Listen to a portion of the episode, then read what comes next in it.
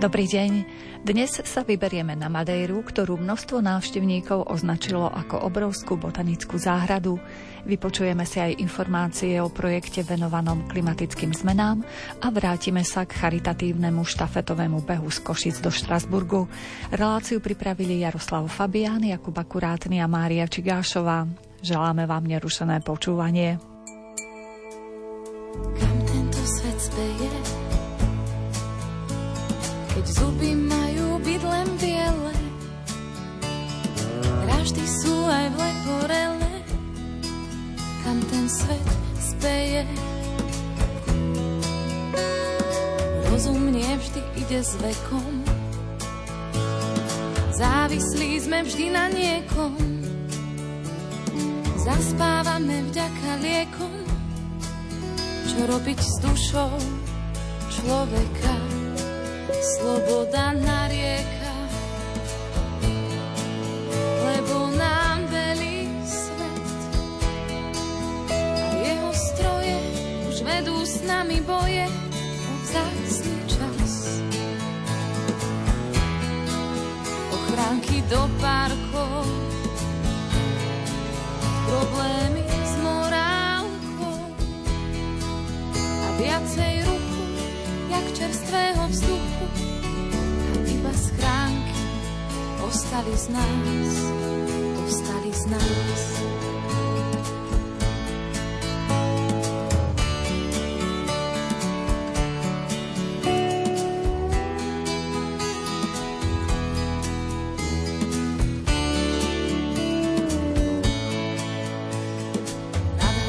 Signál krúži, človek zvláštnym Bohom slúži žien sa stávajú muži, čo dobíjajú pevnosti. Hádame sa pre hlúposti, blížime si až do kostí. Našich myšlienok sa niekto zhostil, chce riadiť život človeka. Sloboda narieka lebo nám velí svet. A jeho stroje už vedú s nami boje o vzácný čas. Ochranky do parkov, problémy s morálkou a viacej ruchu, jak čerstvého vzduchu iba schránky ostali z nás.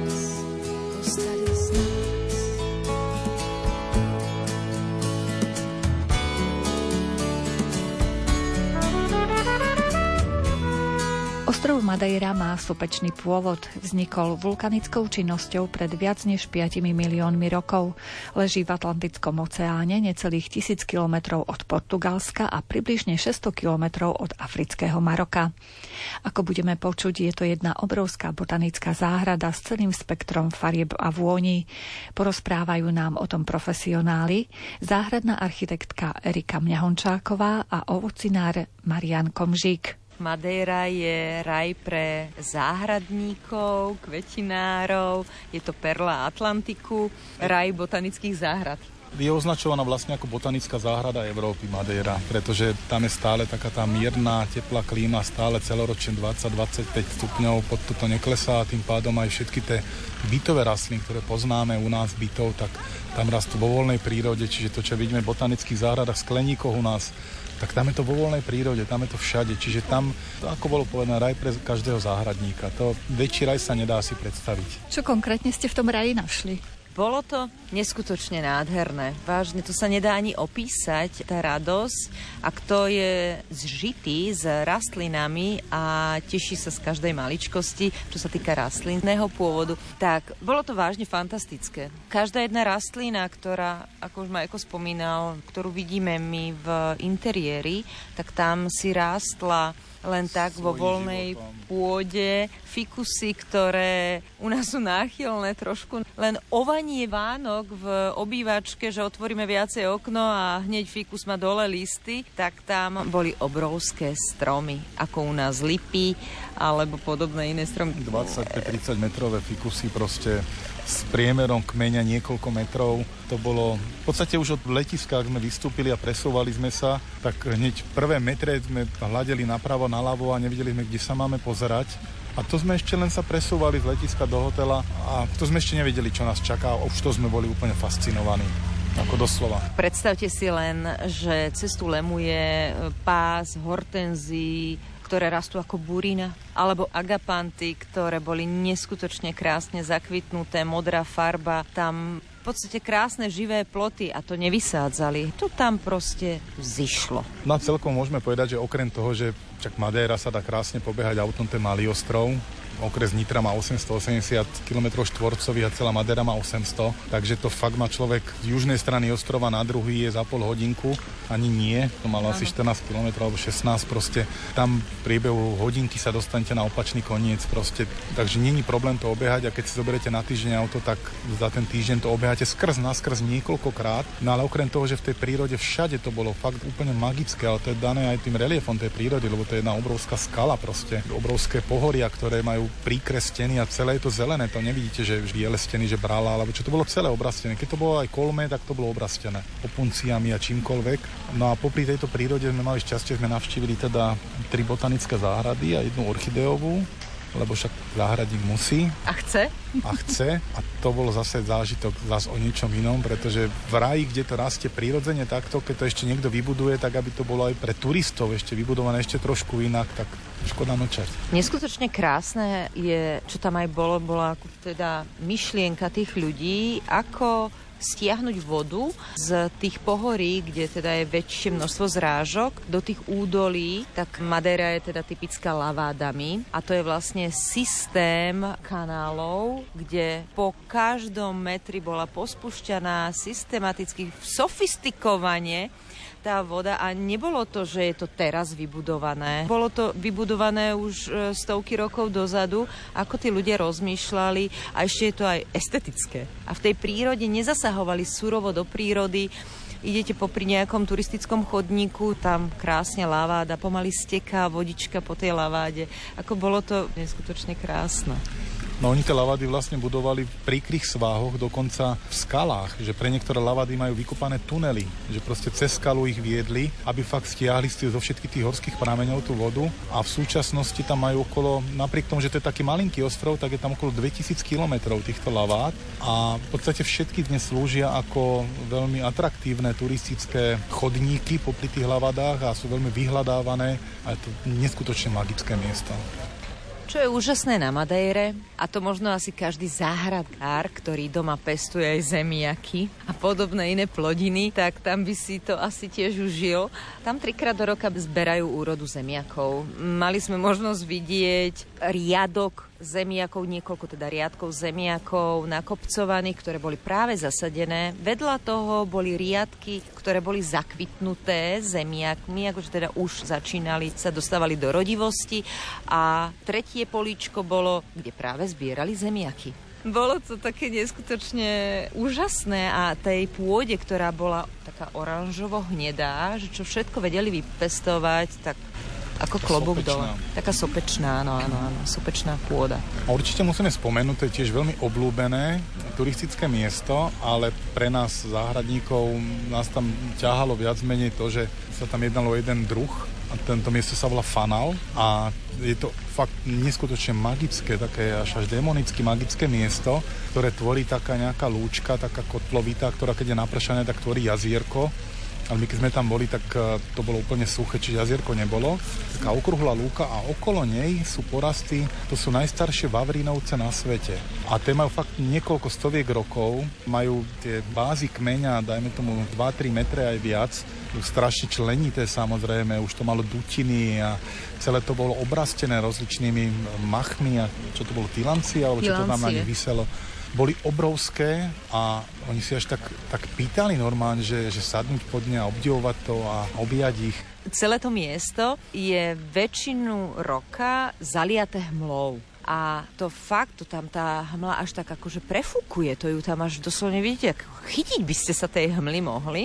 Ale my sme mali aj to šťastie, že trošku aj slniečko zavialo tam na, na kuklo a prišla taká hmla a to neskutočne také tajomné, také... Taký... Jak pes Baskervillský, keď si predstavíme, to presne takéto miesto. Tu nám aj povedali aj domáci, že sme mali aj šťastie, že slniečko tam vykuklo, pretože fakt väčšinu roka je to zatiahnuté tou hmlou, ale to tajúplné miesto, ako niekedy až také až strašidelné to bolo, ale tie veľké Vavrínovce fakt stali za to pozrieť ich a, a len tak sedieť. A to vás tam až nutilo, že si tu sadni a buď tu. Nepustilo to človeka preč, no ho tam udržalo, tá magická z toho miesta, ťažko sa stade odchádzalo. Ale musíme ešte povedať, že my sme boli v období, keď bol v podstate mesiac kvetov v Funchale, máji sme boli, áno, festival teda festival kvetov a bol to zase zážitok, myslím si, na celý život, pretože tie ženy z celého toho ostrova tam prišli, to boli rôzne ako keby kluby tanečné, mali krásne, obrovské próby, rovnaké, ušité z rovnakých materiálov, kvetinové vzory, Klobúčik, klobúky a tancovali vždy na nejakú hudbu. A takto oni vlastne oslavovali tú slávu tých kvetov a teda ten festival kvetov sa niesol celý týždeň v tomto duchu, keď sme tam tam aj my boli a ľudia tancovali po meste a boli veľmi príjemní, usmievaví. Nemali problém sa odfotiť. Práve naopak sa tešili, že sme sa fotili s nimi ako turisti. Takže fakt ten festival kvetov tam to patrí. Kde inde, keď nie tam? Áno, kde inde, keď nie tam. A ešte, keď sme pri tej Madére, tak ja ako ovocinár musím samozrejme trošku do toho ovocia zabrdnúť. My tam čakali, že všetko možné pokoštujeme a že otrhneme prírode. Trošku som bol prekvapený, že tam v podstate nevideli žiadne ovocné sady, všade len banány, banány, banány. A vinohrady? A vinohrady v tých vyšších častiach. Ale na trhoch sa samozrejme dalo kúpiť obrovské množstvo exotického ovocia, tak samozrejme, že sme všetko koštovali rad za radom. Keď tam niekto by náhodou chcel ísť, čo určite odporúčame, tak uh, môžeme dať takú jednoduchú radu, že na tých centrálnych trhoviskách to nekupujte, lebo tam je to 5 krát také drahé ako v obchodíku za rohom. Ale určite treba pokoštovať všetky tie veci, lebo napríklad banánov sme tam kúpili asi 5 druhov banánov, že jeden červený, druhý trojuholníkový, ďalší ploský, ďalší mini banán. Apple banán. Apple banán, čo bol áno. A proste ísť tam a neokoštovať tieto veci, tak to by bol hriech. Takže tam také chute sme zase dostali na jazyk a prírodzene dozreté. Není to, že niečo obraté a cestuje to 4 týždne v nejakej chladenej komore dusíkovej volade na lodi, ale proste priamo obraté a, a predávané priamo spolu.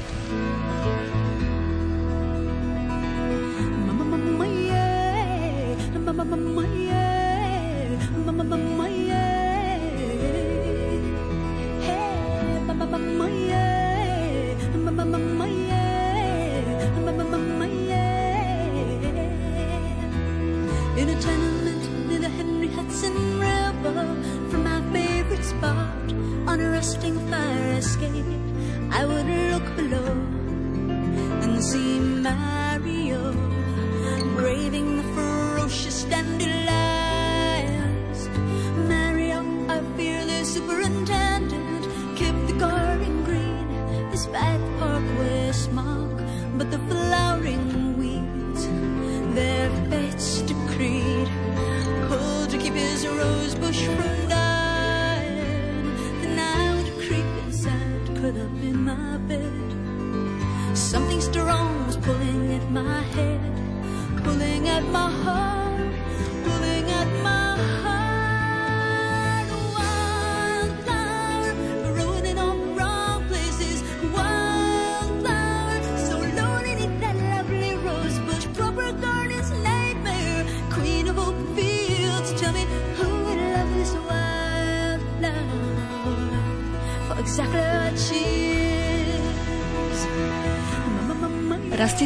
niečo, čo v iných častiach sveta nerastie? Alebo je vzácne? Nemyslím, že by tam boli nejaké také endemitické veci, ale oproti tomu, čo sme my boli zvyknutí vidieť, dajme tomu tejto našej kontinentálnej Európe, tak tam vďaka tej klíme, tak tie veci, ktoré rastú v Európe, tak tam dorastajú treba do iných rozmerov a rastú úplne prirodzenejšie, úplne zdravo ako bolo spomínané napríklad tie hortenzie, agapanty, eukalypty obrovské, fikusy obrovské, všetko tam bolo proste obrovské. Uh, monstery. Monstery to bolo pre nás obrovské prekvapenie. Obrovské prekvapenie len aj vďaka tomu, že fakt je to rastlina, ktorá sa možno dedí aj v rodinách a teraz je určite veľkým trendom dávať do interiéru monsteru a povedzme si stojí aj dosť peňazí, už taká väčšia. A tam bežne ako liana, alebo ako živý plot, rezali ju na tvrdo. To bolo také zásahy, že fú, chuďatko, my sa o ňu staráme doma, že chodíme okolo nej ako okolo princeznej a tam bola doslovný diabol, ktorý proste rástol po tých stromoch. 10 a... metrové proste, obrovské. Prilepené čo... na kmeňoch tých veľkých. A čo bolo fantastické, a to ja som vážne nevedela, a tam nám to povedali, Monstera má jedlé plody. Ako ovocný druh v podstate. Ten šulec, ktorý zakvitne a vidíme ho aj niekedy aj u nás v botanických záhradách, aj my sme ho mali teda v botanickej záhrade, ale nikdy ma nenapadlo to jesť, tak oni to volajú banán. Ananás banán. Ananás banán. Ananás banán, tak to bolo. Ananás banána? Áno, ananás banána ho volajú. Lebo to má takú ananásovú chuť. Ananásovú banánovú chuť. Čiže to je taký šulec, ktorý sa postupne, keď ako teda dozreje, sa tie jednotlivé jadierka jedia a je to veľmi chutné. Takže aj tam sme sa niečo naučili, teda však človek sa učí celý život. Podľa toho, čo ste mi popisovali, tak asi ten týždeň bolo málo na všetky tie krásy. Neplánujete sa vrátiť raz na Madejru? Určite áno, pretože mali sme jedno stretnutie akorát e, prednedávnom s jedným pánom, ktorý bol na Madejre asi dva týždne dozadu a hovoril, že všade ho ponúkali ananásmi, ktoré my sme tam inak ani nevideli, ale teda určite... nápoje dávali Všet... v ananáse proste vidlabanom. Áno. A banány, že akurát dozrievali, čo my sme v máji nezažili ani jeden dozretý banán, tam tých porastov originál tak určite aj kvôli tomuto. Ale je tam určite množstvo krásnych miest, ktoré sme ešte neprešli, nedalo sa to stihnúť. Skôr sme teraz išli po takých tých, že taká klasika, že čo je naj na Madejre, ale určite sa tam vrátime a myslím si, že nie len jedenkrát ten týždeň v podstate stačí na to, lebo človek intenzívne beha a fakt ten ostrov nie je veľký, tak stačí na všetky tie základné turistické veci, aby to pobehal. Ale myslím si, že aby človek spoznal celú Madeiru, tak je to na niekoľko návštev a ako bol povedané v iných obdobiach roku, že na budúce, keď sa tam vyberieme, tak určite vyberieme iné obdobie roku, aby sme zažili zase niečo iné. A teraz, ak tam bol ten mesiac festival kvetov, tak možno bude festival banánov alebo niečo. možno aj zistíme dopredu. Možno aj tie ovocné stromy budú predstavovať raz počas nejakého festivalu. Je to možné, lebo na tomto festivale okrem toho, že tam bol ten program a krásne roby, tak boli samozrejme výstavy kvetov, Všade boli dekorácie z kvetov, doslova bolo tam nákladné auto a to bolo naranžované, že plné nákladné auto bolo proste kvetov, strelície. Preba však tie čierne a biele strelície tie tam dosahovali 7-8 metrov aj viac. To boli obrovské proste rastliny. A tí domáci sa venujú predovšetkým pestovaniu ovocia, zeleniny prípadne, alebo čomu všetkému na tom maličkom ostrove dokážu sa venovať? Určite turizmus jednoznačne turizmus. Asi väčšina obyvateľstva je tam zamestnaná v turizme, ale potom sú to také tie bežné zamestnania, ktoré sú potrebné pre ľudí, aby pre ten chod tam, služby. teda to služby, hej, aby v tých službách sú zamestnaní ľudia. A určite sú to aj polnohospodári a pestovatelia banánov, pretože Funchal a okolie je jednoznačne obrovské množstvo banánov. Všade ide sa pozriete banánovník, banánovník, banánovník. A keď idete do stredu toho ostrova, tak skôr vinohrady. Vynikajúce maderské vína, to sú podobné teda ako sú portské, veľmi známe a turistami vyhľadávané, ale aj klasické červené vína, čo sme tam mali možnosť ochutnať, tak boli fakt vynikajúce a veľké množstvo. A tie banánovníky to fakt doslova, keď bol 45 stupňový svah alebo aj viac, tak oni to v tom pestovali. Oni to nemali problém. Ale teda späť k tým zamestnaniam. Takže určite služby a polnohospodárstvo a samozrejme jednoznačne turizmus. Madeira má myslím okolo 200 tisíc alebo okolo 200 tisíc obyvateľov a turistov tam chodí nejak cez 2 milióny ročne, takže ono fakt ich to zamestnáva dosť hodne tá turistika, takže je tam treba fakt, aby tam boli hotely, aby tam boli reštaurácie, aby tam boli požičovňa, požičovne bicyklov, predajne suvenírov, samozrejme nejaké to kaderníctvo a neviem čo. Proste všetko to zázemie pre tých turistov tam musí byť vybudované a samozrejme pre tých miestnych. Čiže služby boli na dobrej úrovni, aj pokiaľ ide o ubytovanie a ďalšie služby? Určite áno, majú to tam vážne veľmi dobre premyslené a v podstate teda žijú s tým, ale určite ľudia, ktorí radi stanujú, tak nemusia si zabezpečiť ani nejaký hotel. Stretli sme sa s ľuďmi, ktorí tam v podstate z lietadla ako vyšli, tak turistikovali celý týždeň, spali pod holým nebom a postupne prechádzali jednotlivé lavády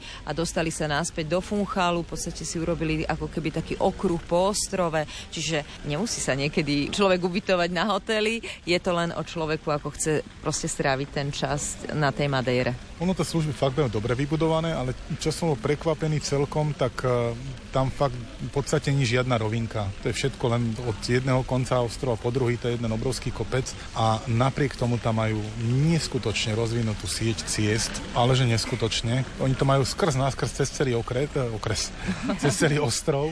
Majú vybudované cesty a normálne aj štvorprúdovky a tým, že proste nevedeli urobiť cestu, lebo nebola rovina, lebo všade bola skala, tak čo urobili? Urobili tunel. A tam sú desiatky, stovky tunelov. Tam sa stretnete také niečo, že idete v tuneli do kopca, alebo teda dole kopca, alebo v tuneli kruhový objazd. Alebo v tuneli kryžovatka, semafor. Tam proste polovica ciestu tunely. To oni sú proste tunelári. Tak ďakujem veľmi pekne za peknú inšpiráciu pre našich poslucháčov. Verme, že niektorí sa tam tiež vyberú. Nuž a vám držím palce, aby opäť ste niekoľkokrát zažili ten raj na zemi ešte. Ďakujeme krásne. Ďakujem veľmi pekne a určite odporúčame každému. My sme tam stretli veľa Slovákov, aj, aj Čechov, to bolo dosť prekvapivé, takže začínam to zrejme objavovať a rozhodne to každému odporúčame. Kto chce zažiť exotiku a nechce sa mu ísť volať na druhý koniec sveta, tak má to tu hneď za rohom v rámci Európy kvázi a jednoznačne nikto neulituje. Nasceu um dia quando o vento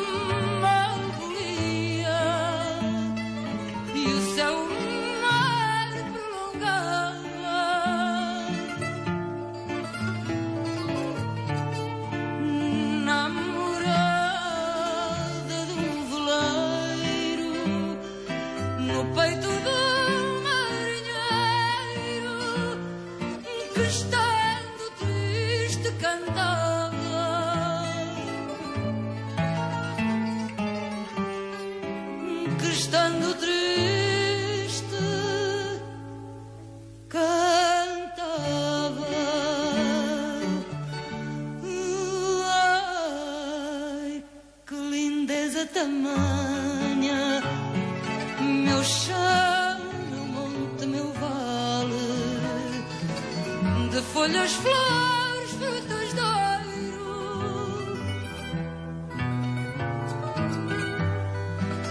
Vê se vem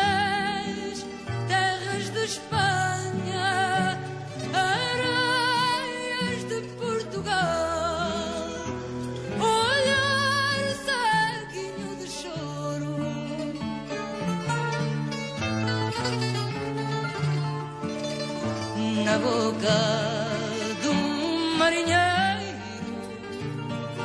do frágil mar.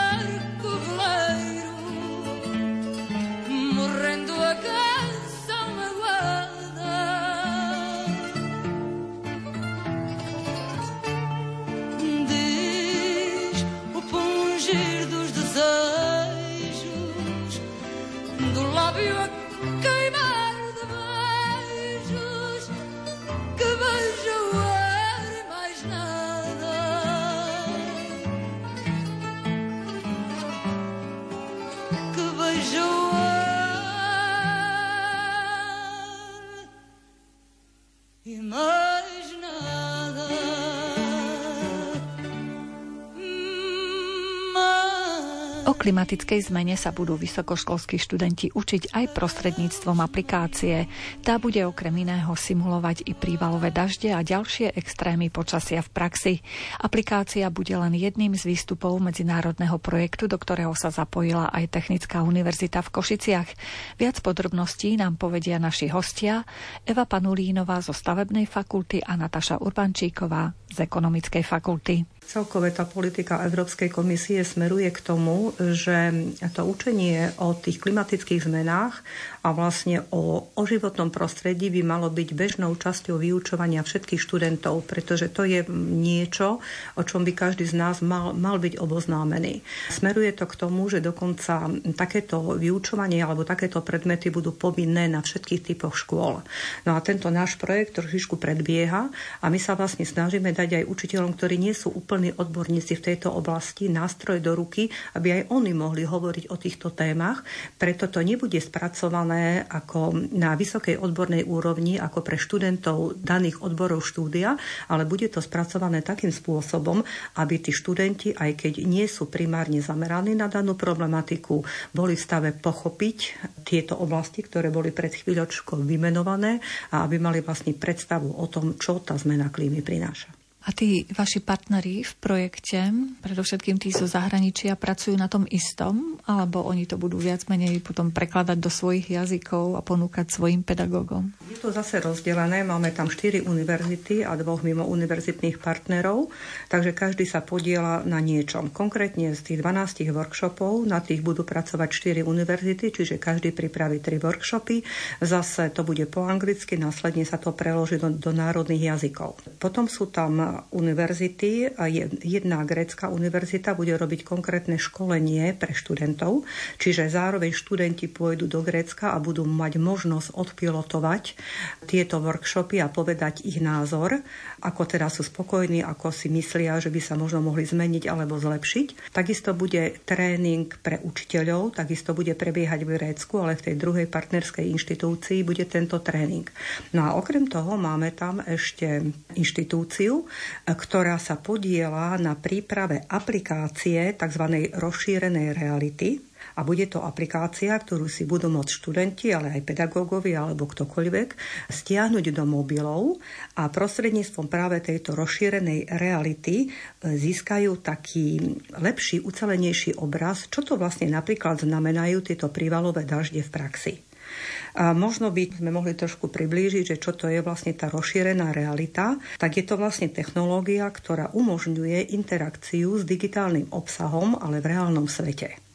Čiže využívajú sa rôzne prvky, ako napríklad 3D objekty, animácie, zvuky, texty, videa a podobne. Poslucháči si to ľahšie predstavia, že napríklad idete niekde a chcete vedieť, že kde je napríklad umiestnený váš hotel a vy si viete nájsť tú službu pouličného zobrazenia, aby ste spoznali tú štvrť, kde idete pre cestou, alebo napríklad si chcete urobiť dekoráciu interiéru, aby ste zistili, ako bude vyzerať ten váš nábytok v tej vašej obývačke, no a to už je práve tá rozšírená realita. V našom prípade sme mali takú predstavu, že vtiahneme toho študenta do deja, to znamená, dáme mu ako keby možnosť zažiť, čo by sa napríklad stalo, keby bol v škole a zrazu by prišli tie prívalové dažde, čiže bude si mať napríklad možnosť nasimulovať, že pri určitých podmienkach, ako rýchlo stúpa tá voda a čo to vlastne znamená, čiže ten študent má pocit, že ako keby sa priamo nachádzal v tej triede, kde stúpa tá voda a ako to vlastne stúpa rýchlo rýchlo a bude mať možnosť vlastne precítiť,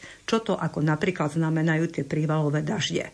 Takže to by malo byť tiež vlastne výstupom projektu, taká aplikácia tejto rozšírenej reality, ktorú, ako som spomínala, si budú môcť študenti priamo stiahnuť na mobiloch a dotvorí ten celkový obraz alebo spestrí ten celkový obraz a to celkové vzdelávanie, ktoré im poskytneme. Čiže na tom zase pracuje iný partner, ktorý má expertízu práve v oblasti tejto rozšírenej, rozšírenej reality. Pre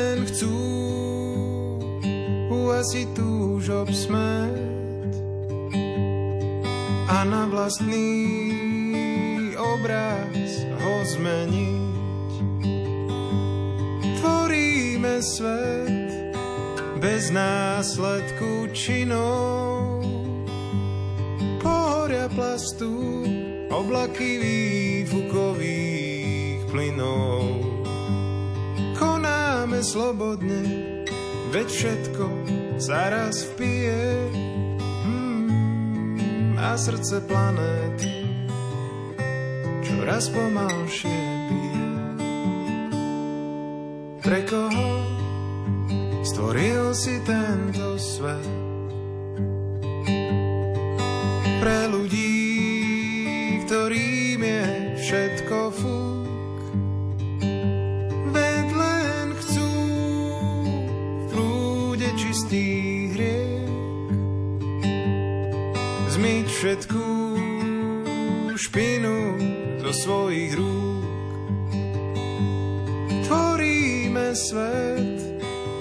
Následku činov.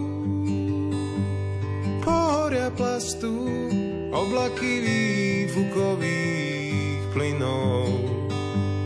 Konáme slobodne, veď všetko sa raz vpije. Hmm, a srdce planéty čoraz pomalšie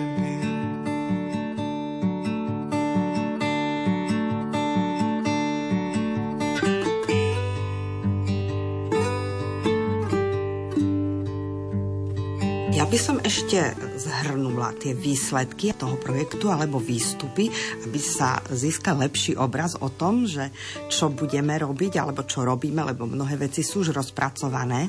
Tak ako tu už bolo spomínané, prvým výstupom a takým najdôležitejším je tých 12, nazývame ich workshopy, ale sú to semináre a tam je nosná téma zmena klímy a ochrana pred prírodnými katastrofami. Ďalším podporným výstupom bude príručka pre učiteľov s obsahom uplatňovanie metodiky práve spomínanej STEAM a využívania tej rozšírenej reality na vzdelávanie pri zmene klímy. Ďalším výstupom bude brožúra s tými úspešnými príbehmi z pilotnej fázy. No a čo sa bude diať, aké nejaké stretnutia, tak to bude školenie pre učiteľov, ktoré bude práve zamerané na to uplatňovanie metodiky s tým a využívania tej reality. Toto školenie, ako bolo už spomínané, bude v Grécku pre učiteľov z tých partnerských škôl, ktoré sú do toho zapojení. Potom bude organizovaný nadnárodný workshop pre študentov. Keď už tí učitelia budú zoznámení s problematikou, tak na také spoločné stretnutie vezmeme aj študentov, aj učiteľov. Opäť by to malo byť tak, ako bolo spomínané v Grécku. No a na národných úrovniach budú organizované rôzne podujatia, či už konferencie alebo nejaké webové semináre, na ktorých bude propagovaná táto oblasť. Spolupracujete teda s nejakými stredoškolákmi, na ktorých to môžete odskúšavať v úvodzovkách? No, máme veľmi dobrú spoluprácu so stavebnou prímyslovkou v Košiciach kde by sme radi pilotovali tento kurz, ale zase, tak ako som už spomínala viackrát, programy Erasmus Plus sú nastavené tak, že nakoľko sú projekty platené z peňazí vlastne daňových poplatníkov Európskej únie, my všetky výsledky zdarma ponúkame každému. Čiže je to úplne otvorené. A tieto výsledky budú na webovej stránke projektu a budú vlastne zdarma k stiahnutiu a bude si ich môcť využívať hoc kto v rámci celej Európy. Čiže keby mali záujem české školy alebo bulharské. Pokiaľ im bude stačiť slovenská verzia a anglická, tak áno. My tam máme práve už spomínaných e, Španielov, máme tam Grékov, máme tam partnerov z Litvy, máme tam Slovákov. My stále robíme tú základnú verziu v angličtine.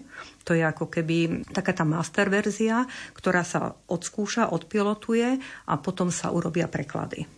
Takže áno, tá anglická verzia bude vlastne pre každého. Ja potom, pokiaľ nášmu jazyku rozumejú, je to fajn. My, čo častokrát robíme, my tie anglické verzie ponúkame aj študentom Erasmus+, ktorí prichádzajú na naše školy vlastne z celej Európy a to štúdium je v angličtine a my veľmi radi využívame práve tieto základné anglické verzie, ktoré ponúkame študentom k ďalšiemu štúdiu, pokiaľ vlastne absolvujú ten Erasmus pobyt na Slovensku. Zabudli sme ešte na niečo dôležité?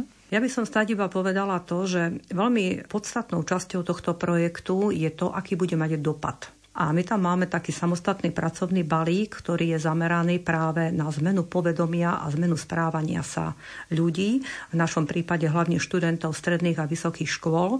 Čiže okrem tých všetkých aktivít, ktoré tu boli pred chvíľočkou vymenované, sú aj rozsiahle diseminačné aktivity prostredníctvom sociálnych sietí, lebo to je práve nástroj, ktorým najľahšie dosiahnete stredoškolákov a vysokoškolákov. Čiže okrem všetkých tých aktivít, ktoré tu boli, bude aj rozsiahla kampaň, ktorá bude informovať študentov o zmene klímy, o dôsledkoch zmeny klímy a o tom, prečo by sme mali tejto problematike venovať pozornosť. A snáď by som ešte doplnila, že snahou kolektívu, ktoré pracuje na tomto projekte, je, aby sa séria týchto seminárov zaradila do pravidelných učebných osnov rôznych organizácií odborného vzdelávania a prípravy. Hrám majový dážď duní po strechách. Rád nás pod jednou nechá. Dážď nebeských riek padá z oblakov vždy nám dá správny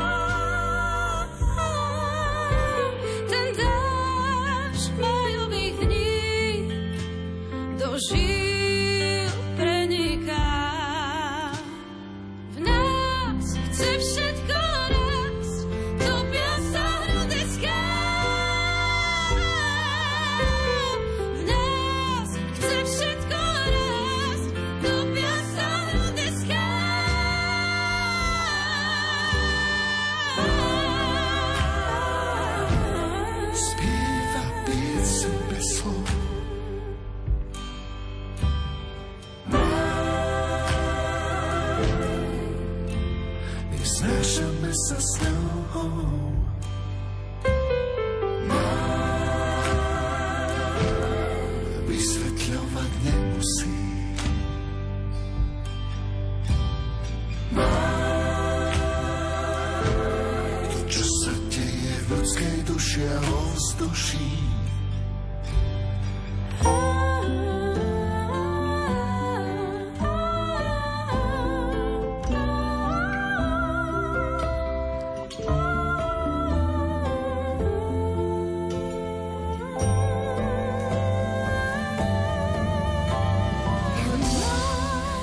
slip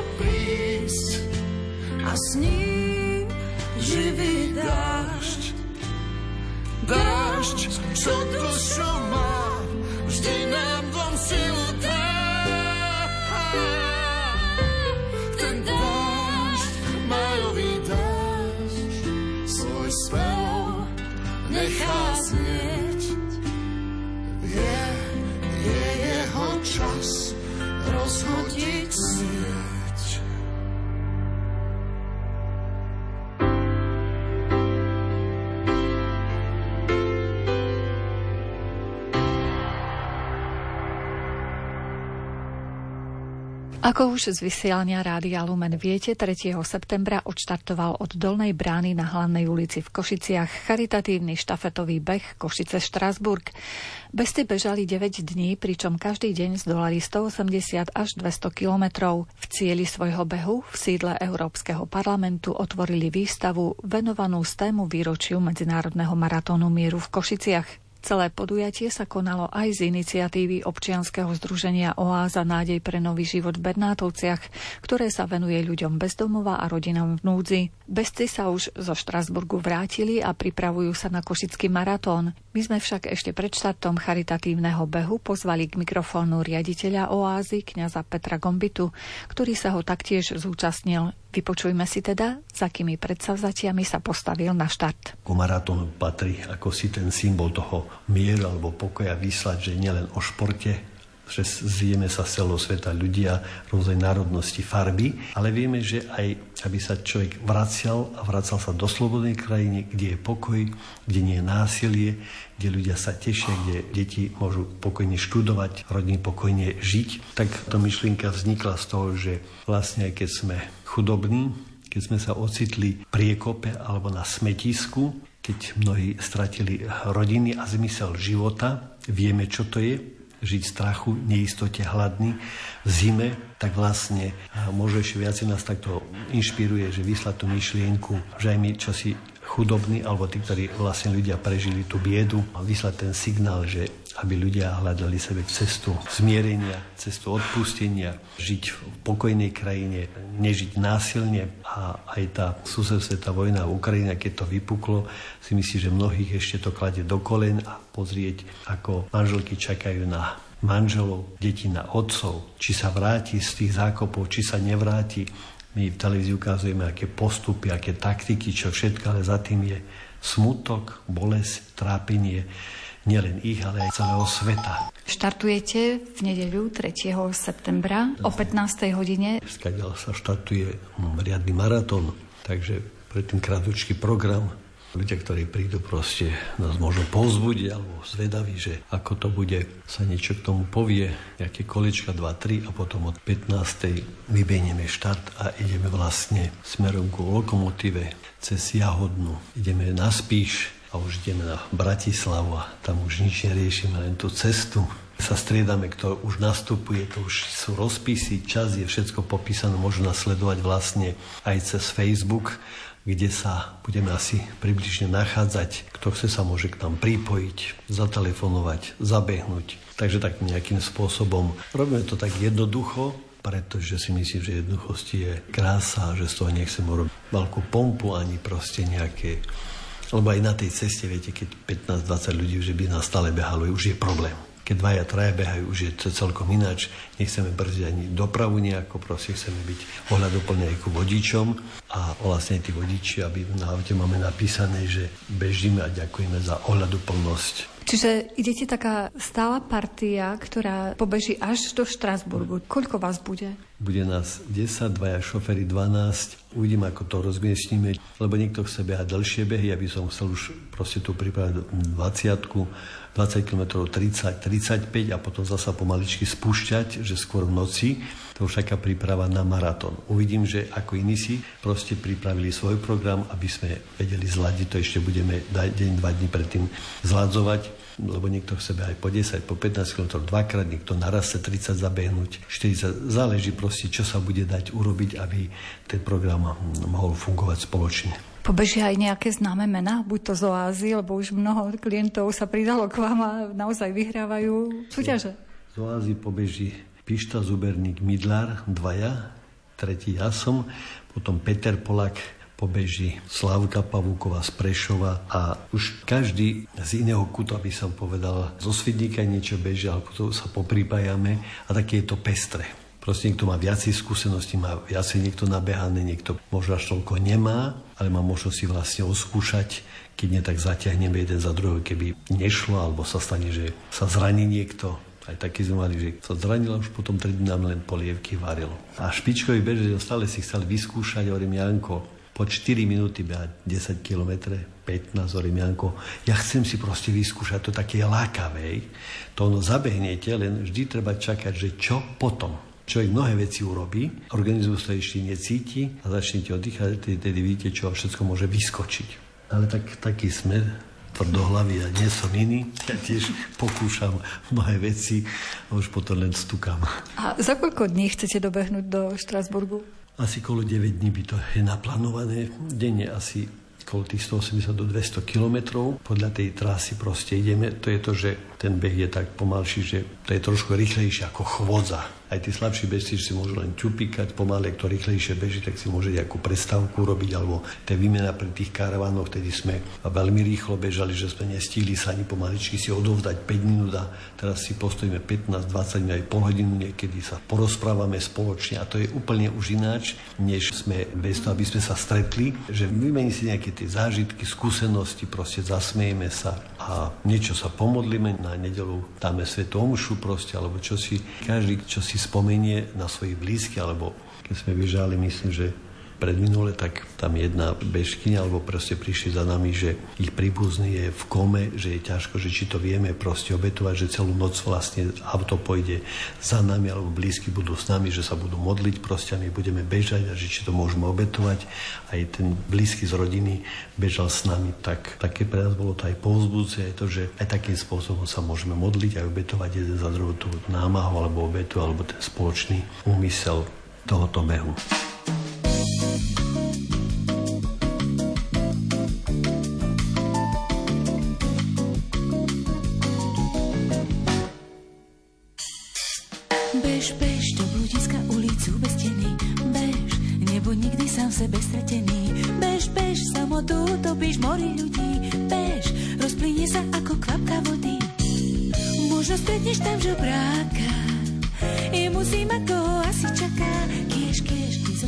Zo svojho tepla môžeš mu dať. Kiež, mohol by ho úsme tvoj rozohriať. Kiež, kiež, spoznal by si ako si bohatý.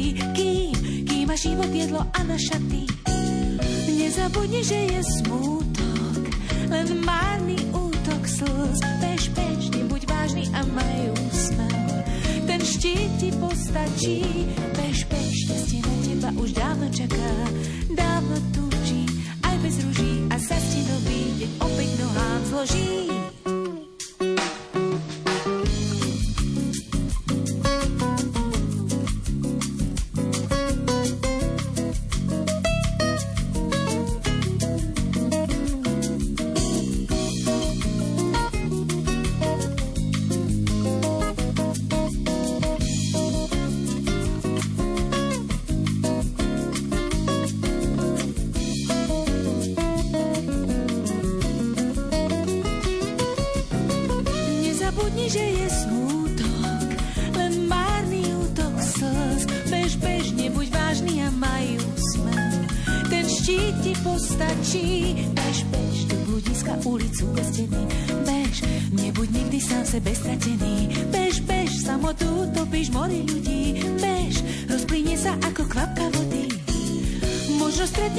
Žobráka Emu zima ko asi čaká Kiež, kiež, ty zo svojho tepla môžeš mu dať Kiež, mohol by ho úsmev tvoj rozohriať. Kiež, kiež, spoznal by si ako si bohatý. Kým, kým má život jedlo a na šaty. Nezabudni, že je smútok Len márny útok slz. Bež, bež, nebuď vážny a maj úsmev. Ten štít ti postačí. Bež, bež, šťastie na teba už dávno čaká dávno túži, aj bez ruží a zasti nový deň opäť nohám zloží. Opäť nebudú chýbať trička, že bežíte za chudobných? Trička za chudobných a toto bude skôr možno také spojené s té výročie Košického maratónu mieru. To znamená, že my chceme umocniť to výročie toho maratónu mieru a tým behom aj ten signál posilní, že tento beh je aj o pokoji, aj o miery. To znamená, že keď dobehneme do Bruselu, tam Braňo Koniar má výstavu a neviem, z Európarlamentu už kto tam príde, tí europoslanci, a potom to ešte spoločné sedenie večera. Vlastne by to malo byť také ukončenie, to je predstavenie tohoto maratónu mieru alebo tých maratónov mierov zábery a všetko, čo sa tu dialo v Košiciach. Za tie roky vyjde aj dokumentárny film, myslím, že nejaké knihy by mali výjsť a potom, keď sa vrátime domov o dva týždne, už potom ide ten bežný klasický maratón. Takže, aby to nebolo len o behu, ale to, čo svet žije, čo potrebuje, aby sme aj tento signál vlastne vyslali do sveta, že aký je dôležitý mier či pokoj medzi národmi a stále hovorím, platí to aj pre nás, že aký je dôležité mať pokoj v srdci. Pokoj na duši, pokoj v rodine, pokoj na Slovensku lebo to, že nerinčia zbranie, neznamená, že je všetko v poriadku. A časokrát nás mnoho, mnoho vecí boli, tlačí, nadávame si cez Facebook, ničíme sa, nevieme spoločne jednať, rozprávať, nevieme diskutovať, ako keby nepriateľské tábory vznikali jeden proti druhému. No myslím, že v tomto ovzduši sa nežije pekne, ani dobre, ani slušne, ani pokojne. A aj o tom je tá myšlienka, že tie veci by sa mali dať na bok a vždy vedieť rozprávať vedieť mať hranice, pokiaľ môžem zvyšovať hlas, pokiaľ môžem toho druhého urážať, alebo tá ďalej cesta niekde, to je tvoj názor, to je môj, moje videnie sveta, ale hľadať akési normy, ktoré je prospešné, dobre pre človeka. A pobežíte aj naspäť potom do Košíc? Či už sa priveziete potom? Nie, naspäť už vezieme sa karavanom, tak máme nejaké také zastávky trošku. Už debatujeme, čo sme prežili, kto čo prežil už si dáme nejakú pauzu, nejaké, tam sa už môže niečo pojeme, možno spoločný obed, večera spoločná, možno nejaké to jedno pivo, dve, tri dáme, takže tak už to pokojne príde, to už budeme mať za sebou. Že to už budete si šetriť e, sily Sily. na maratón mieru, na stýročník. Ten maratón, či zabežíme za 4 hodiny, 4,5, 5 hodín alebo koľko, na tom nezáleží, pretože si myslím, že už teraz v tom veku normy netrhám, ani nechcem, ani, ani to už nepustí. Skôr to berie tak človek športovo, tak priateľsky, tak ľudské, aby sa stretlo s týmito ľuďmi a debatoval, zasmial sa, tešil sa z tých, ktorí ešte idú za týmito výkonmi a byť si navzájom na blízko a vytvoriť dobrú atmosféru. Ako sme už spomenuli, tak vy ste aj niekoľko klientov inšpirovali. Ako sa vám to podarí, že niektorí ľudia dovtedy žijú takým zvláštnym životom a zrazu si obujú tenisky a idú si zabehať? Si myslím, že človek, keď padne na dno, to znamená, že je vo veľkom smutku, strachu, neistote, vo veľkých dlhoch, ani si nevie predstaviť, proste nemať kontakt s rodinou, nemať kontakt s priateľmi, nevedie, bude človek spať, ako bude ďalej žiť, ako jeho zdravie. To sú veci, ktoré ja tu s nimi žijem a ja to neviem ani takto pochopiť, pretože častokrát nemáte na zubára. Zub boli a proste 2-3 dní, tak čo? Boli zub na pohotovosť 30 eur za vytrhnutie zubu tam sa vám asi nebude pípľať, že či vám bude vrtať alebo nie. Ten si to nemôže dovoliť. A proste trpí s tým zubom, chodí opuchnutý, potom už mu dáme peniaze, alebo s nimi ideme už, alebo hľadáme lekára, proste kartičky poistenca neexistuje, ne, nefunguje nič, proste to sú veci, ktoré je veľmi, veľmi ťažko. No a potom tí ľudia, keď vidia, že stále ich povzbudzujeme, že je možná cesta pre každého iného, snívajte a hľadajte, ale preto, čo si aj robte. Skúsnaj sa pre len pozametať, lebo si nezametal možno 5 rokov, si spal, neomýval si sa, skús sa pomieť, skús čistý šatok, skús na kávu, skús tomu to pomôcť. Proste úplne ich stiahovať do týchto vecí. A potom človek, keď už to zacíti, zakúsi, že sa to dá, cíti sa ináč, tak povie, že aha, asi je to pravda, čo mi rozpráva. Asi možno sa dá z toho dostať. Lebo spočiatku ten človek ani neverí. Lebo keď spadnete z 8. poschodia, poviete si, ja budem ešte niekedy chodiť, ja budem normálne žiť. No ale keď vás do lekári pozliepajú, proste aj je to možné. Takže potom ten život, keď už vidia a mnohí v sebe objavia, by som povedal, že nový život, alebo mnohí rozprávajú, že keby som to nebol zažil, asi by som nevedel nájsť tú cestu tejto radosti, ktorú žije. Štefan Zuberník, hudobník, teraz je veľký bežec, ultramaratón z Košic, 117 km z Miškolca do Košic za 15 hodín stihol čas keď na tomu zobrali číslo, že na hranici asi tam už nemal ten limit a mi volá, že čo sa stalo, ty len bež, ty sa nestaraj. Keď zabehneš aj hodinu po maratóne, to aj tak je veľký výkon, ty len bež. Nakoniec tak sa naštartoval, že pod 15 hodín zabehol nejaké pol minúty, či koľko proste dobehol do cieľ, tak mu vrátili číslo a mu ho priznali ako bezca, ktorý dobehol v limite ultramaratónu. Midlar, učiteľ, takisto proste, ten život sa mu dokomolil, hľada cestu k rodine, s vnúčatmi diskutuje. Aspoň takto, keď tá, tá rodina sa úplne nie dokopy, ale aspoň trošku. Viete, že aj tie vnúčata vidia detka, vidia, vidí on svoje deti, dceru, syna vidí, že ako tá rodina funguje, alebo raz za čas ide na návštevu. Takže už necíti ani on tak odluku samotu, ani tá rodina už tak nie je. Stalo sa, tie veci prebolili, pošlo to, už nespomínajme, ideme dopredu. A tí ľudia potom už tak spoločenské by sa zadelili. Ale stále hovorím, že skúsme každý, koho čo baví. Ja som začal už na ryby chodiť, som skúšal, som chytil jednu, som ju poboskal a hovorím, splň mi moje želanie, aby som ešte trošku bol zdravý. A ja ťa púšťam, choď. Takže a teraz už vidím, že asi tu sú traja alebo štyria rybári. Viete, že a rybársky listov si myslí, že 250 eur alebo 300, už si našetria a už chodia na ryby. Už mi volajú, idete s nami na ryby? Nie, lebo nemám času. Tak raz, kde si na hodinu, dve s nimi pôjdem, trošku na, na ryby, ale už sa tešia Hovorím, vidíš, teraz si už chlap. Proste ty si žije svoj život, to, čo ťa baví. Sedíš si udicu, cigaretku zakúriš. Takže proste sa vracajú naspäť do života. To, koho čo niekoho láka behať. Hej, tak idú, idú, idú behať. Niekto na huby chodí proste. Do týchto spoločenských a kultúrnych rozmerov ich naspäť ťaháme a tam oni už si nájdú priateľov zvonku a už s tými sa rozprávajú, volajú si, kedy proste, kde ideš behať, ty ideš tam, ja idem tu, proste, ty ideš, prídeš po mňa s autom, my pôjdeme stať z házy a už úplne ako keby sa to ako prelinalo navzájom, že tá oáza už nie sú bezdomovci, ale proste už je ako, ako nejaké zariadenie, kde ako nejaká poviem, škola, alebo ktorá funguje normálny bežný život.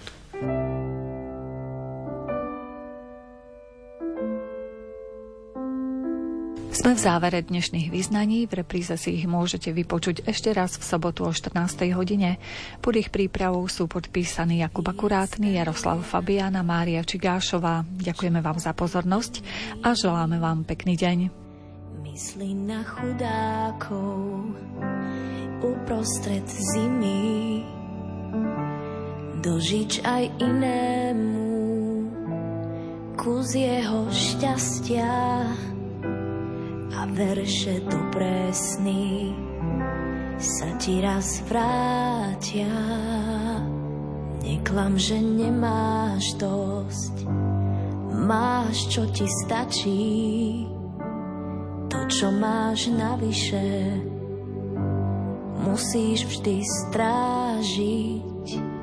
Pohľaď svet dlaňami, na to ich máme a prilož dobrý liek vždy k ľudskej rane. Neober celý